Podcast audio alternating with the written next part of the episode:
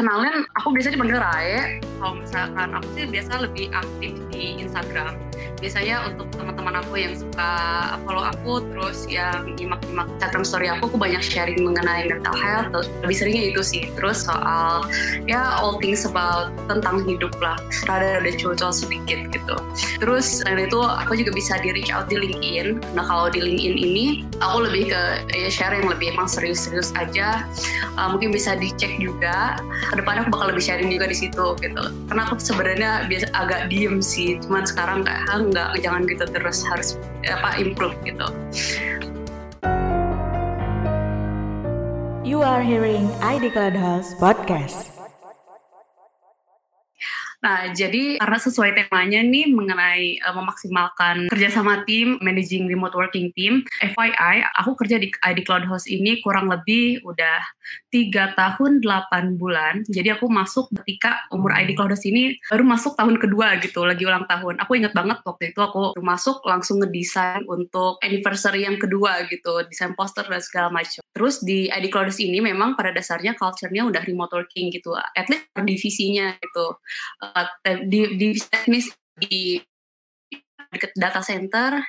Terus ada sebar juga di apa tempat-tempat lainnya.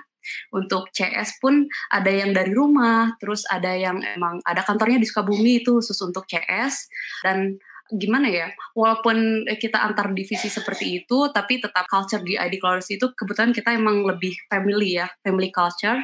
Jadi kedekatan untuk antar divisinya itu tetap berusaha dijalinkan dengan family culture gitu. Tiap orang lebih sering untuk komunikasi. Kita punya satu grup khusus itu intinya semua karyawan ID Cloud Host di situ juga kita nggak cuman tiba-tiba brainstorming idea terus kita juga sering bercanda-bercandaan gitu. Seperti nggak ada jarak lah antar bahkan di OD-nya gitu terus antara manajemen sampai ke anggota-anggota timnya. Terus bicarain aku di sini pertama masuk sebagai desainer Nah, dulu ketika aku masuk di, sebagai desainer itu kantornya di Bandung yang masih di bawah batu gitu. Dan di situ aku masih on-site kerjanya, tapi karena satu dan lain hal akhirnya aku harus remote working dari rumah karena kondisinya harus menjaga orang tua yang lagi sakit. Aku juga sangat bersyukur sih dapat pengalaman itu. Jadi ketika orang tua sakit dan sampai meninggalnya aku bisa menemani terus bisa mensupport juga gitu Nah, selama remote working itu banyak banget hal yang kejadian, bahkan sampai ke aku juga jatuh sakit waktu itu, sakit secara fisik dan sakit secara mental juga gitu. Sakit secara mentalnya pun memang ya sampai ke psikiater, but alhamdulillahnya dari semua pengalaman itu justru aku terus menemukan hal-hal yang emang harus jadi diperhatikan ketika remote working gitu remote working itu nggak sekedar kita pindah tempat bekerja doang, tapi balik lagi ke kita juga harus regulate emotion seperti apa. Banyak hal-hal yang harus diperhatikan, nggak sekedar ketika remote working itu artinya kita nggak harus keluar ke mana-mana atau seperti apa gitu. Ternyata kan banyak juga gitu yang harus lebih aware kitanya gitu supaya nggak jadi bumerang ke kita gitu. Setelah itu waktu itu aku masih sebagai lead designer dan tim aku banyaknya di Pekanbaru gitu. Aku sebagai anggota tim pokoknya patuh workflow seperti apa, terus mengerjakan tugas aja gitu. Kalau misalkan waktunya weekly meeting, kita selalu ada weekly meeting setiap Jumat. Di situ ada check up mengenai progres pekerjaan dan setelah itu juga kita ada sesi brainstorming, ada catch up tiap seminggu sekali gitu. Dan itu sangat membantu jujur ya. Setelah itu Alhamdulillah karena di ID Clouders ini sifatnya setiap orang punya kesempatan untuk jadi lebih baik lagi, dikasih kesempatan untuk level up. Jadi setelah manajer yang sebelumnya dari pihak manajemen pun memberikan kesempatan untuk anggota tim yang lain mau nggak nih untuk gantian jadi manajer? gitu. Dan setiap orang dapat tawarannya terus hanya satu dan lain hal akhirnya aku yang jadi marketing manager Tentunya dengan aku jadi marketing manager itu, unfortunately aku memang saat itu sedang shaken juga. Orang tua aku uh, meninggal saat aku dapat keputusan kalau aku tuh jadi marketing manager. Jadi di satu sisi aku harus manage mental health aku sendiri gitu. Harus melewati masa berduka sambil mengemban amanah baru sebagai marketing manager dengan kondisi tim yang remote working semua gitu.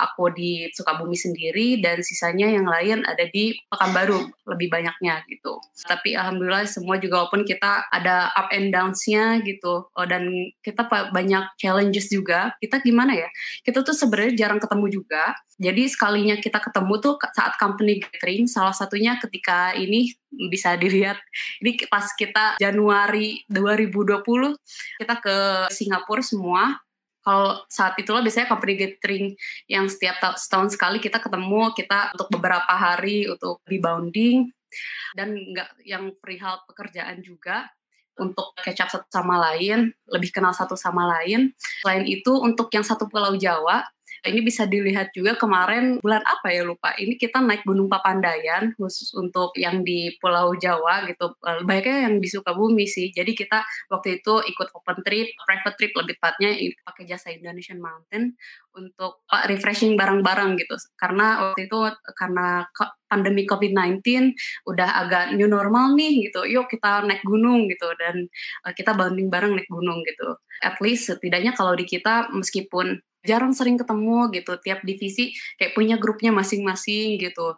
Hanya diusahakan kita tetap ada ketemunya dan bounding punya bounding time walaupun jarang ketemu juga gitu. Interaksinya juga dipadatkan dalam beberapa waktu itu aja. Sebenarnya tanggung jawab besar sih dengan aku ngobrol sharing begini ya, karena aku juga jadi berkaca ke diri sendiri gitu. Apakah aku tuh sudah menjadi manajer yang baik gitu? Apa aku sudah memfasilitasi teman-teman yang lain merasa nyaman ketika bekerja?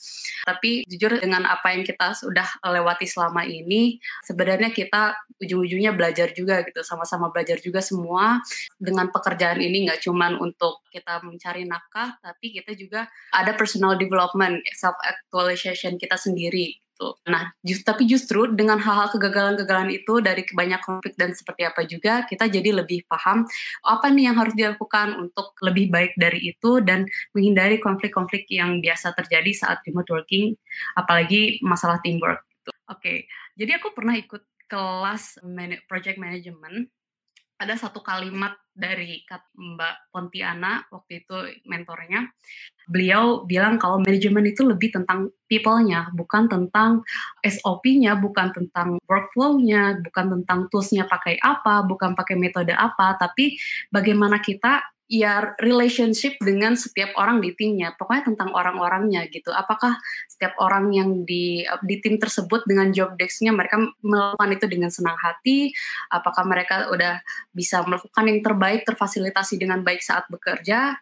Dan hal-hal yang benar-benar kita lebih empati ya, nggak cuma cari uang aja gitu. Nah, saat aku remote working pertama ya yang sebagai desainer itu ada kejadian lucu sih. Jadi sebelumnya kan aku pernah jadi desainer di studio juga pulang pergi beneran yang ya pagi menghindari macet pulang kemalaman di jalan gitu aja. Di tempat kerja pusing gitu kan satu hari satu project segala macam tapi gimana ya waktu itu kayak aduh aku kayaknya lebih enak kerja di rumah gitu ya. Nggak enak rutinitas kayak kayak gini lah kurang lebih seperti di film SpongeBob lah ya. Jadi kita kejebak macet di jalan, nyampe kantor juga ya udah kerja, terus nyampe rumah ya udah tidur. Ya mungkin kayak itu juga yang jadi waktu itu hanya kepikirannya eh, enak kali ya kerja dari rumah gitu, gak usah capek-capek di jalan, terus uang juga lebih apa lebih safe ya nggak ada ongkos transportasi gitu, ya lebih nyantai lah intinya. Tadinya begitu. Dan orang-orang juga tanya seperti itu kan sebelum ada pandemi COVID-19 ekspektasi apa remote working awalnya seperti apa ya aku juga awalnya mikirnya gini kayak eh, jalan ke mana-mana tuh bisa sambil buka laptop gitu. Yang penting nemu internet sama apa eh, colokan aja gitu bisa sambil pinggir pantai lah gitu. Terus bangun tidur bisa mager mager pun kayak ya udah buka laptop di situ aja gitu terus di rumah bisa sama ponakan misalkan waktu itu aku kerja di rumah sama ponakan juga ada dua ya udah sambil main sama ponakan aku nggak kehilangan momen sama mereka. Tadinya seperti itu tapi pengalaman aku sendiri dan aku yakin yang lain juga banyak yang mengalami hal ini. Realitanya yang tadinya oh, oke okay, aku udah komit jam 9 mau mulai kerja terus karena tempat kerjanya di samping tempat tidur jadinya ah pikiran ketidur mulu gitu kan. Bagian di tempat tidur mikirin kerjaan gitu. Mau tidur juga mikirinnya kerjaan. Bangun tidur kepikiran kerjaan lagi gitu. Jadi kita nggak punya batas antara personal life sama uh, working life-nya gitu. Ya ini sebenarnya ada triknya, tapi kenyataannya untuk orang-orang yang emang baru pertama kali remote working, kebanyakan seperti ini gitu. Pokoknya, oh pokoknya jam segini mau kerja gitu. Tahu-tahu, ah males tidur deh gitu. Yang kedua ini distractions di rumah nggak bisa dihindari juga, apalagi kalau misalkan punya anak kecil kan. Waktu itu juga punya ponakan dua, ponakan dua itu masih yang aktif-aktifnya balita. Waktu aku kerja, alhamdulillahnya waktu itu difasilitasi iMac ya. iMac kan layarnya gede tuh. Jadi ketika mereka masuk ke kamar, terus mau minta main, main ayo main gitu. Yaudah aku play Baby Shark tuh di split dua layarnya. Jadi aku sambil ngedesain, mereka sambil nyanyi-nyanyi atau apa pun. Itu ternyata tidak seenak yang dibayangkan. Karena kita pertama harus fokus kerjaan. Di lain halnya lagi kita harus respon sama si ponakan ini gitu, sama anak kecil ini. Gimana pun juga kan mereka mereka belum bisa benar-benar mengerti kalau kita tuh di rumah jam segini tuh lagi kerja gitu. Mereka taunya kita ada di rumah, ya main yuk main gitu. Ini dilema juga, termasuk tadi juga untuk pendaftaran kita nyediain kuesioner juga dan salah satunya ada yang cerita juga mengenai ya, sulitnya untuk mindfulness karena kalau di rumah katanya ada apa ada anak istri ya istilahnya agak sulit fokus gitu kan. Aku juga pernah ngalamin hal itu. Memang kitanya juga yang harus lebih self aware lagi, ngetrikin lagi gimana caranya supaya relationship sama keluarga tetap baik, tapi kerjaan kita juga tetap pegang gitu dan mereka juga ada saatnya harus mengerti kalau kita tuh memang sedang kerja di rumah tuh jam segini sampai segini tuh memang kerja tapi setelah itu kita akan usahakan bantu seperti biasa gitu kita akan membaur lagi gitu tapi bukan berarti ketika di rumah bisa diganggu kapan aja Nah, ini adalah jawaban-jawaban dari kuesioner yang kita set di pendaftaran. Jadi apa sih yang jadi kendala remote working banyaknya? Pertama itu ya mulai dari device device penunjang kerja, internet, terus susah ngawasin tim, terus komunikasi jelas ya. Komunikasi walaupun kita lagi di kantor atau enggak, eh, maksudnya walaupun kita lagi di kantor pun itu tuh nggak menjamin apa komunikasinya lancar juga, apalagi kalau nggak ketemu setiap hari gitu. Terus sulit sinkron juga, karena kalau sinkron itu pertama kita emang harus ada match chemistry juga sama setiap orang. Terus kita juga emang harus punya dokumentasi yang baik, flow sistem workflow yang baik juga supaya sinkron.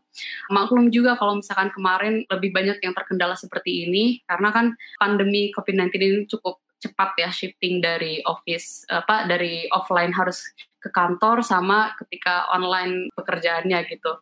Setelah itu juga soal meeting itu bahkan untuk kita sendiri menemukan ritme yang pas untuk meeting itu banyak trial dan error gitu.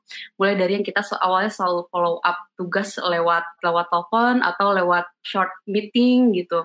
Memang ada pros, pros and cons-nya, tapi kita balik lagi harus fokus apa yang mau diprioritaskan gitu. Memang tidak nyaman pada prosesnya, tapi ya memang ujung-ujungnya juga kita yang harus berusaha adaptasi gitu sama semua kondisinya. Gitu. Nah, dengan semua kendala itu jelas saya tiga hal yang terimpact engagement antar tim itu antar rekan kerja juga jadi kurang terus performance-nya juga menurun karena pertama mulai dari mental health kita mungkin jadi agak susah mindful gitu. Yang biasanya kita kita di rumah terus berangkat kerja, udah berangkat kerja kita nyampe di kantor, itu ada pikirannya masing-masing di tempat itu. Jadi pikirin masalah di rumah aja, di jalan udah nggak mikirin lagi, nyampe kantor udah hanya fokus kerjaan. Tapi kalau misalkan remote working kayak semuanya ada di situ gitu, dan kita nggak bisa ke mana-mana juga, lebih susah untuk mengkotak-kotakan. Itu pasti akan mempengaruhi performance-nya juga gitu. Setelah itu juga yang awalnya kita punya goal harus maunya seperti ini, kita punya goals bersama yang sudah disepakati, tapi karena karena ada shifting ke online, shifting remote working seperti ini juga pasti ada perubahan, ada pivoting juga, ada yang harus disesuaikan baik dari workflow-nya, terus dari sesi apa ya, lebih understanding sama timnya juga, itu pasti butuh penyesuaian. Nah, balik lagi sebelum kita lebih lanjut mengenai teamworknya itu bagaimana caranya untuk memaksimalkan, kita balik lagi ke basicnya. Jadi tim itu kan kalau kita lihat di luar sana itu banyaknya teori lebih menekankan ke leadership itu. Kalau kita sering nyimak-nyimak ada tokoh yang suka sharing mengenai leadership itu Simon Sinek. Dia selalu bilang ibaratnya kita punya dua skenario nih. Satu orang ini awalnya bekerja di, di tempat A sama tempat B. Performance dia ketika di tempat A gitu bagus dan performance dia di tempat B itu jelek. Dengan sederhananya dia menyimpulkan kalau performance si karyawan ini tuh mata-mata ditentukan oleh leadershipnya itu sendiri. Tapi sebenarnya kalau tim itu ibaratnya kita punya porsi bagiannya masing-masing. Kalau misalkan leadershipnya aja yang strong tapi staffshipnya low, yaitu nggak akan bekerja dengan baik juga. Begitupun sebaliknya kalau leadershipnya low tapi staffshipnya high, itu juga jadi capek ke staffnya sendiri gitu. Maksudnya yang seperti apa? Jadi leadership dan staffshipnya itu balance gitu sehingga nanti muncul teamwork yang bagus.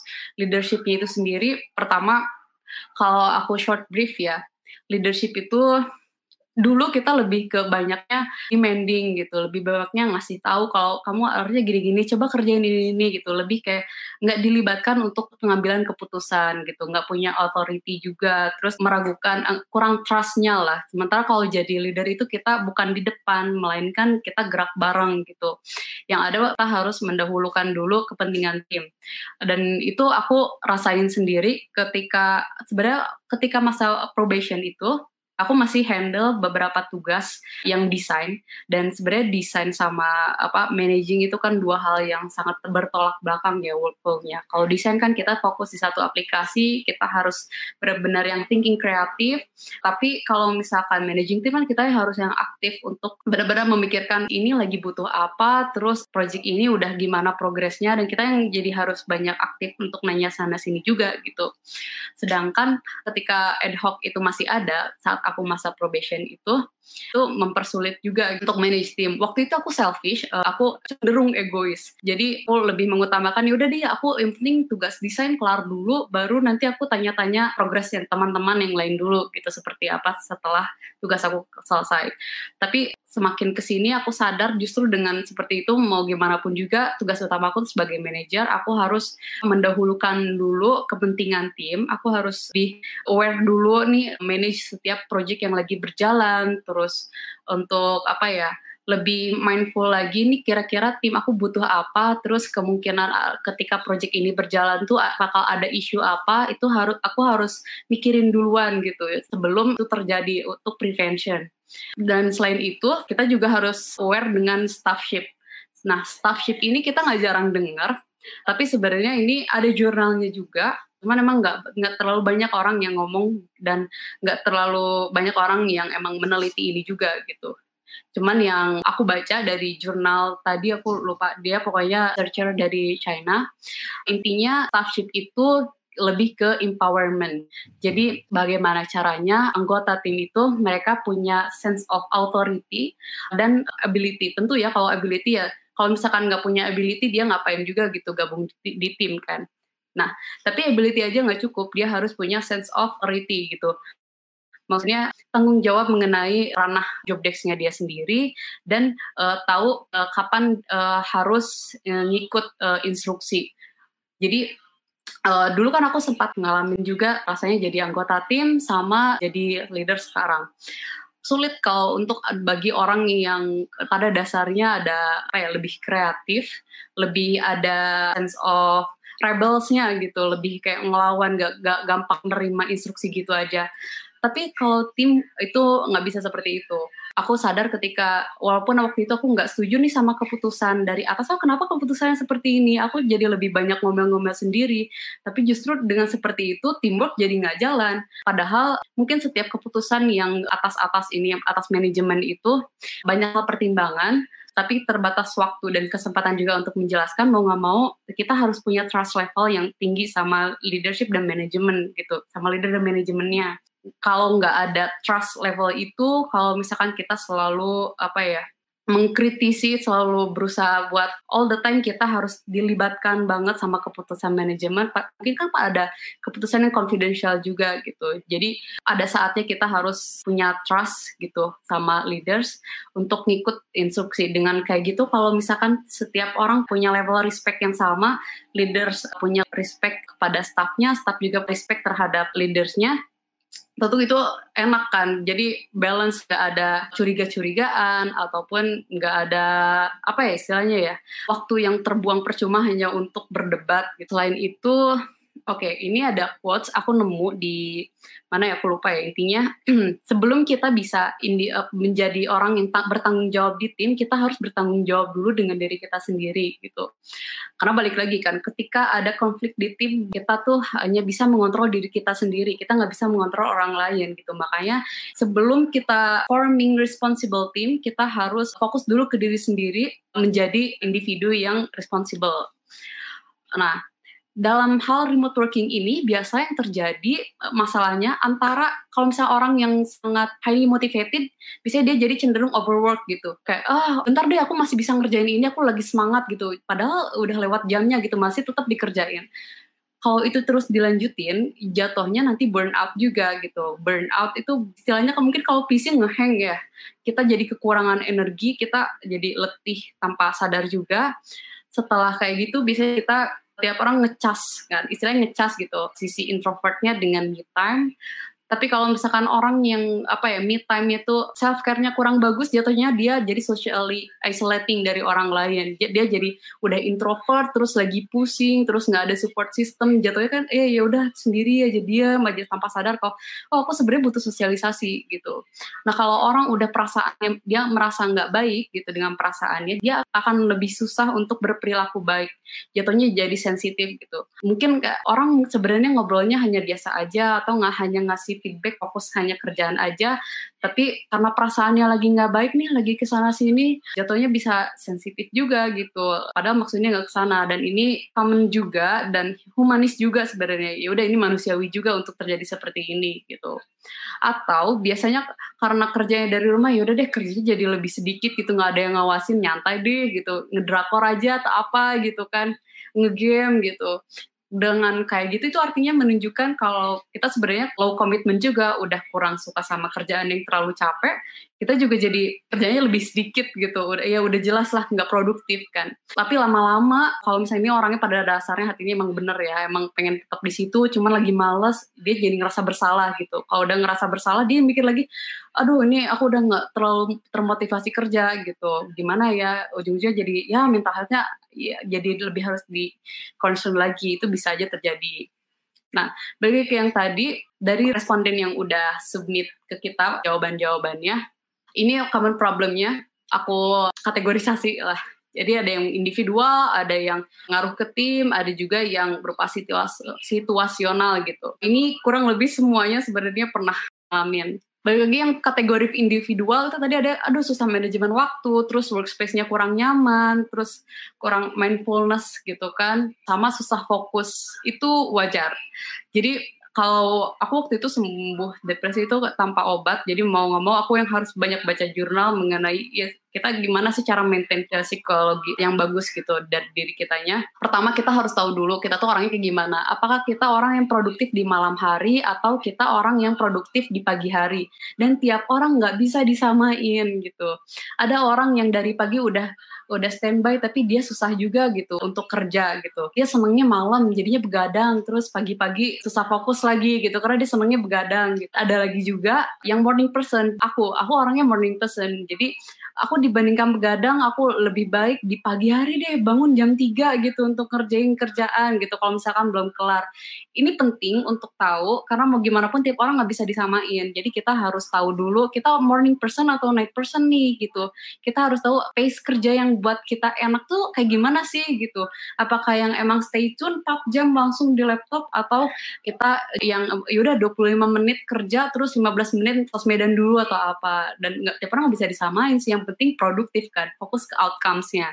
Terus eh, setelah kita udah tahu orangnya kayak gimana kita harus punya komitmen terhadap jam kerja.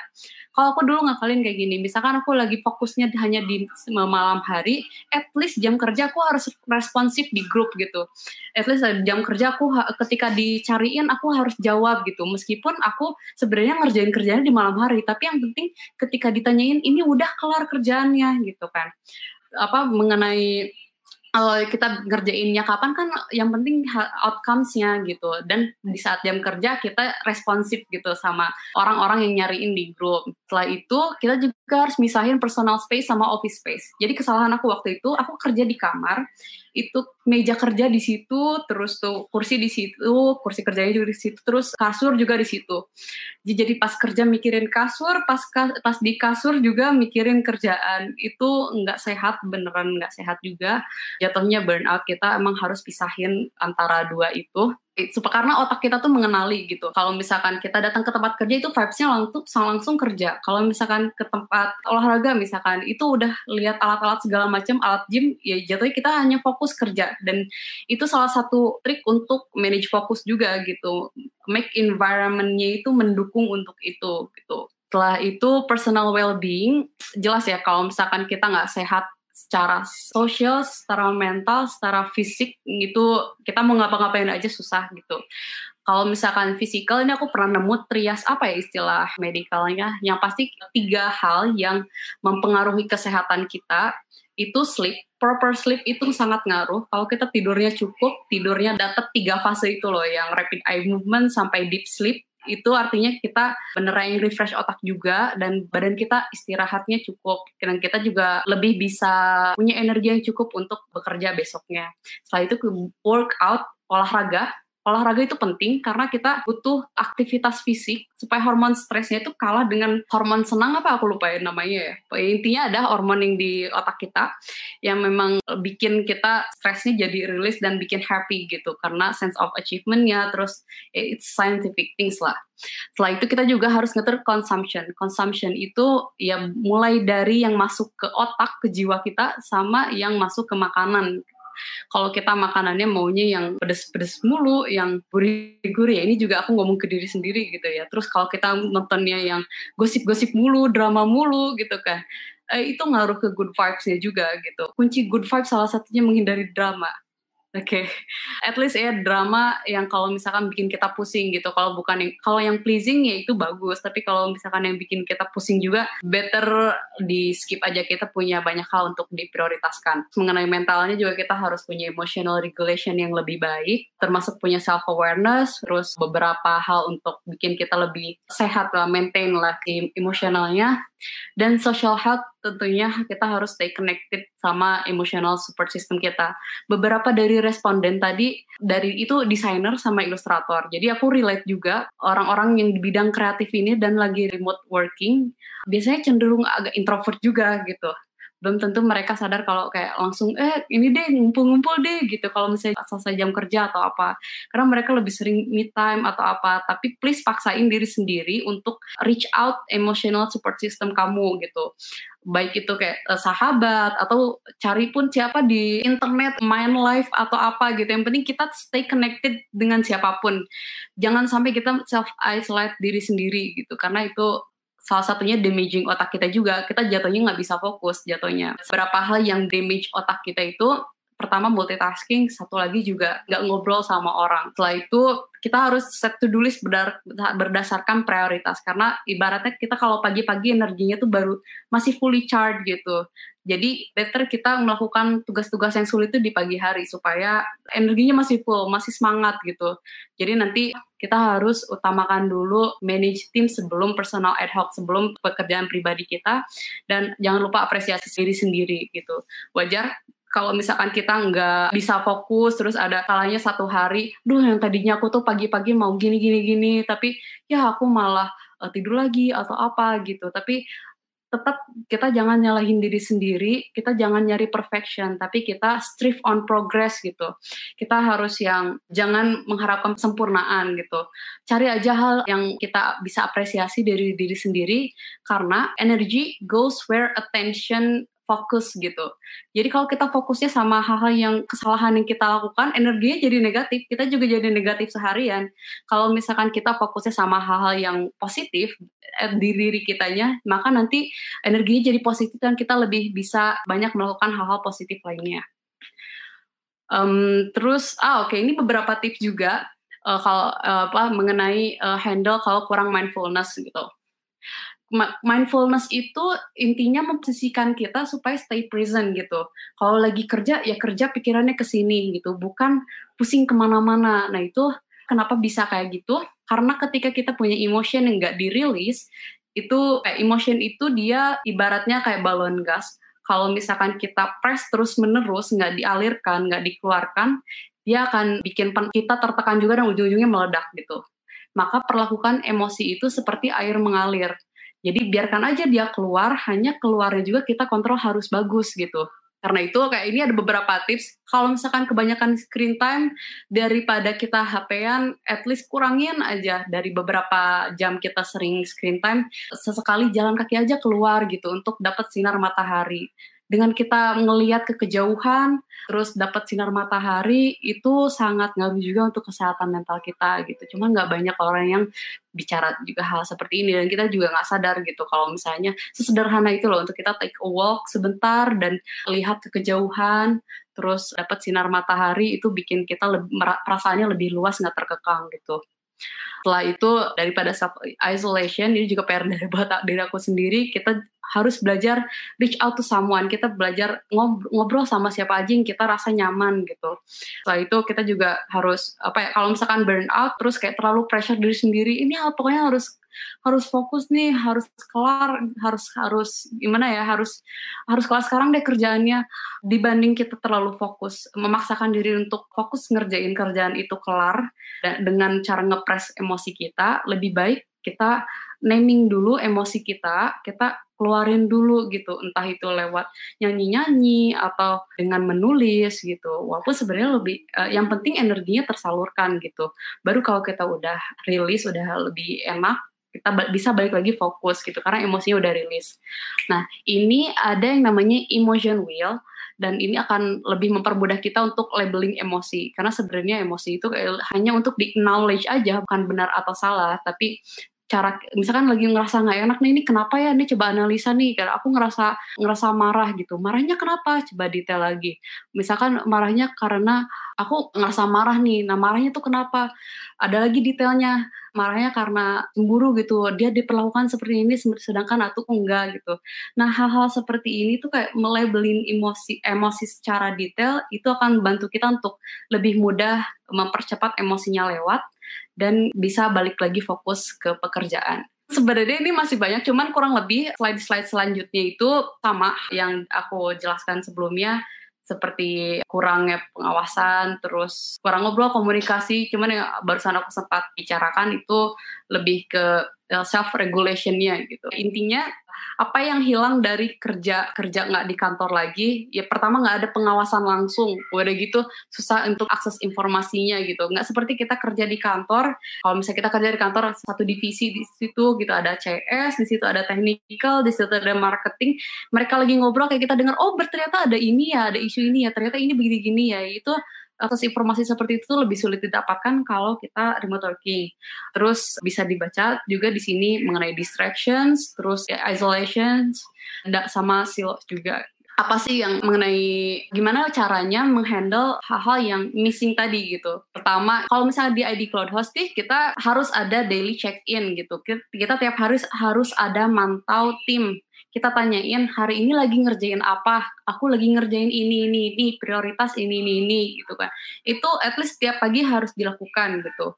Dan setiap pekerjaan itu kita harus aktif follow up gitu. Kalau aku sendiri benar lebih bawel sih akhir-akhir ini untuk nanya ini gimana? Ini kalau udah berkabar ya gitu. Karena kalau nggak berkabar kita jatuhnya jadi harus cari-cari sendiri nanya-nanya sendiri gitu. Ya intinya ini koordinasi juga sih untuk komit semuanya kita buat rules kalau tiap setiap pagi itu kita itu harus kasih tahu kita prioritas ngapain hari ini dan progres pekerjaannya seperti apa.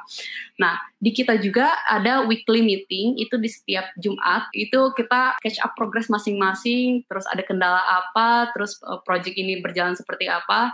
Biasanya kita lakuin di jam 2 sampai jam 4 paling lama. Setelah itu Nah, untuk komunikasi yang sifatnya urgent nih, kalau misalnya chat kan nanti kebukanya telat atau gimana, aku suka quick call. Jadi, misalkan, Kak ini gimana ya, aku apa quick call aja gitu untuk uh, ngobrol secara langsung biar komunikasinya lebih cepat. Intinya lebih baik kita over communicate dibandingkan kita oh ya udah relying trust dulu aja. Udah gitu nanti di akhir tiba-tiba eh ini kok ada miss ada miss apa ada yang kelewat gitu. Lebih baik kita lebih banyak uh, ramein aja grup lebih baik kita banyak ngobrol aja gitu nanya-nanya aja di grup ini progresnya seperti apa? Gitu. Karena dengan gitu kita juga mempermudah pekerjaan satu sama lain juga gitu. Walaupun jatuhnya nanti ada yang micromanage tapi kita ujung-ujungnya juga harus ngobrol untuk ini gimana nih biar jangan terlalu sering kejadian kita komunikasinya harus ikut rules juga ujung-ujungnya gitu. Nah setelah itu uh, ini ada beberapa tools yang orang umumnya gunakan untuk remote working. Kita juga udah sempat pakai semua yang ada di sini. Cuman yang pas untuk kita itu hanya G Suite, Telegram, sama Zoom sebenarnya apa ya acuannya untuk memilih tools ini balik lagi ke tim enak pakainya apa gitu. Percuma kita pakai tools yang oh ini bagus nih kata orang oh, apa perusahaan ini pakai ini gitu. Tapi pas kita pakai ini sebenarnya nggak cocok juga sama workflow kita. Ini nggak bikin tim kita nyaman juga gitu pas ngerjainnya. Jangan dipaksain. Makanya prioritas utama pokoknya pilih dulu tools yang kita biasa gunain sehari-hari. Kalau di kita Telegram, kita Telegram itu udah paling utama. Selain apa selebihnya kita ngikutin sebagai pendukung menyesuaikan dengan workflow. Setelah itu kita harus um, manage expectation juga gitu. Jujur ya, uh, pas awal itu kan awal pandemi Pak Presiden Joko Widodo bilang dengan apa work from home jangan sampai produktivitasnya berkurang gitu kan. But sejujurnya kita harus lebih clear expectation ya karena kenyataannya juga orang butuh beradaptasi nggak bisa langsung yang full produktif banyak hal lain yang bikin produktivitas itu jadi nggak lebih bagus juga gitu jadi kita at least harus komunikasikan dulu ekspektasinya jelas gitu sama tim. Kita pokoknya yang penting ini tujuannya, ekspektasinya pokoknya jam kerja bisa misalkan bisa di reach out gitu. Ya udah pokoknya titik penekanannya di situ terus beragam metode itu nanti ngikutin aja mengenai meeting pakai metode ini atau brainstorming ngikutin pakai metode ini. Itu koordinasi masing-masing setelah itu nanti ada fase feedback gimana enak nggak kalau pakai tools ini? Gimana enak nggak kalau misalnya kita pakai metode ini? Jadi itu dua arah ya itu balance teamwork juga jatuhnya. Setelah itu kita harus reassure ulang fokus kita saat ini ke mana. Misalkan kayak too much project going on, sebagai leader itu harus uh, reassurance lagi ke mereka, nggak kita fokusnya ini, jadi aku minta tolong kamu bantu di sini dulu ya gitu. Jangan sampai kita jadi Eh, nggak uh, terlalu uh, jadi buyar fokus gitu karena terlalu banyak hal yang emang running. Kebetulan di kita juga orang-orangnya, misalkan orang yang di sosmed itu ter terlibat juga di email. Terus aku juga walaupun sebagai manajer itu terlibat di email, terlibat di Facebook Ads. Makanya penting sekali untuk sure where to focus gitu. Setelah itu resources sih. Uh, nah resources ini maksudnya ke, lebih ke device, terus kayak koneksi internet, setidaknya kita tuh harus tahu dulu tim kita kondisinya seperti apa gitu. Ya jadi at least kita harus tahu kondisinya seperti apa. Jangan sampai kita, ih si ini kenapa ya kok lama mulu ngerjain kerjaannya gitu. Tanpa kita nanya dulu, kamu gimana kondisi device-nya, kamu gimana koneksinya di rumah gitu. Jangan sampai kita marah-marah duluan gitu. Kita harus apa ya lebih pengertian gitu. Jangan menghakimi duluan. Makanya penting untuk kita reassure dulu nah, kondisinya seperti apa, kenapa tugas telat atau apa gitu kan. Dulu aku juga pernah ngalamin sampai ganti device juga.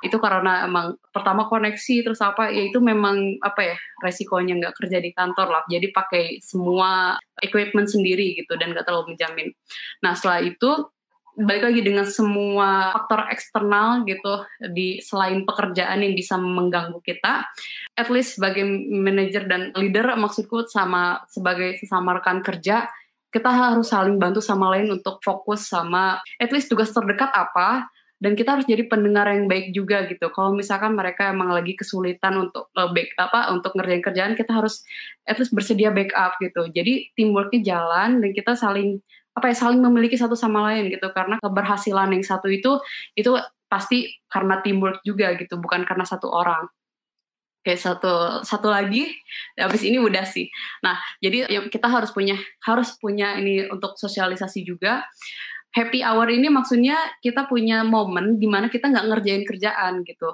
Kita ngomong ini jangan kerjaan aja. Misalkan kayak yang ngomongin kayak eh si ini lagi mau ini nih mau nikah atau apa gitu. Terus uh, bercandaan-bercandaan kayak soal eh ini lagi trending ini lucu atau apa ini itu itu penting karena kita nggak bisa punya work relationship yang bagus kalau kita nggak punya personal relationship yang bagus gitu. Itu pasti ter terkait. Terus yang kedua kita punya harus punya emotional support system juga. Sama ini yang ketiga sebenarnya kita masih planning untuk dilakukan namanya 360 session. Jadi 360 itu kita addressing kayak masukan brutally honest gitu sama satu sama lain. Kayak eh aku sukanya kamu kayak gini tapi aku nggak suka kamu ketika gini. Dan itu harus jujur dan nggak boleh ada yang tersinggung juga gitu itu bisa. Pokoknya intinya harus ada sesi di mana kita saling buka-bukaan. Kalau nggak buka-bukaan kayak gitu nggak akan ada kedekatan juga kan ujung-ujungnya. Oke satu lagi terakhir apa yang harus dilakukan ketika muncul konflik Nah, yang namanya kerja jarak jauh pasti ada konfliknya, pasti ada isunya juga gitu kan. Orang kerja sekantor aja komunikasi bisa nggak jalan, apalagi kalau jarak jauh gitu, kalau nggak ketemu. Nah, pentingnya itu kita harus stay objektif gitu. Jangan sampai kita punya penilaian subjektif sama orang misalkan kita aduh aku kesinggung nih sebenarnya dikasih feedback begini gitu. Tapi kita harus berpikir objektif enggak kita jangan ngelihat siapa yang ngasih sukannya tapi fokus ke apa yang dia koreksinya gitu. Kita harus bisa stay objektif terus kita harus lebih active listening gitu. Kalau misalkan semua maunya bicara siapa yang mau dengar siapa yang mau mengalah juga. Dan the first one to apologize itu orang yang menang juga karena yang penting itu bukan siapa yang menang debat, bukan siapa yang apa ya, bukan tentang menang atau kalah kalau di tim. Karena ketika ada yang merasa kalah itu artinya timnya nggak baik juga gitu. Ini lebih ke saling mengerti satu sama lain. Kalau ketika ada yang lagi naik kita turun, kalau kita lagi kita lagi naik yang lain harus berusaha turun. Jadi balance gitu. Sama fokus pada hal yang bisa kita kontrol. Kita nggak bisa kontrol pikiran orang lain, kita nggak bisa uh, mengontrol situasi. At least kita harus fokus bagaimana kita menyikapi situasinya gitu supaya nggak capek juga itu lebih efektif kita kalau fokusnya things under our control.